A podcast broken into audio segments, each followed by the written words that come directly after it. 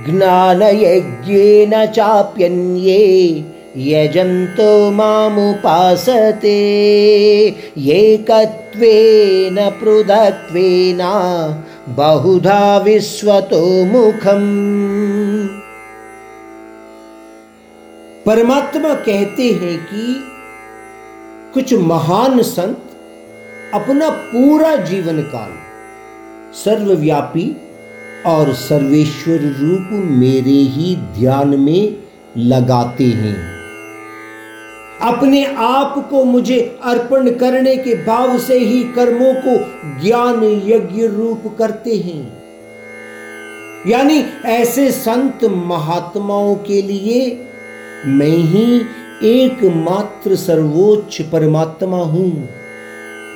कुछ लोग तो मुझे अनेक रूपों में पूजते हैं।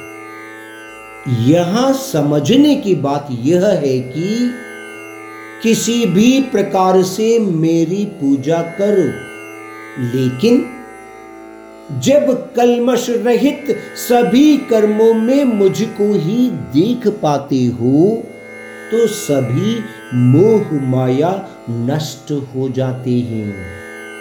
और किसी भी कर्म फल को उस परंदाम के उपहार के रूप में स्वीकार कर पाओगे अर्जुन।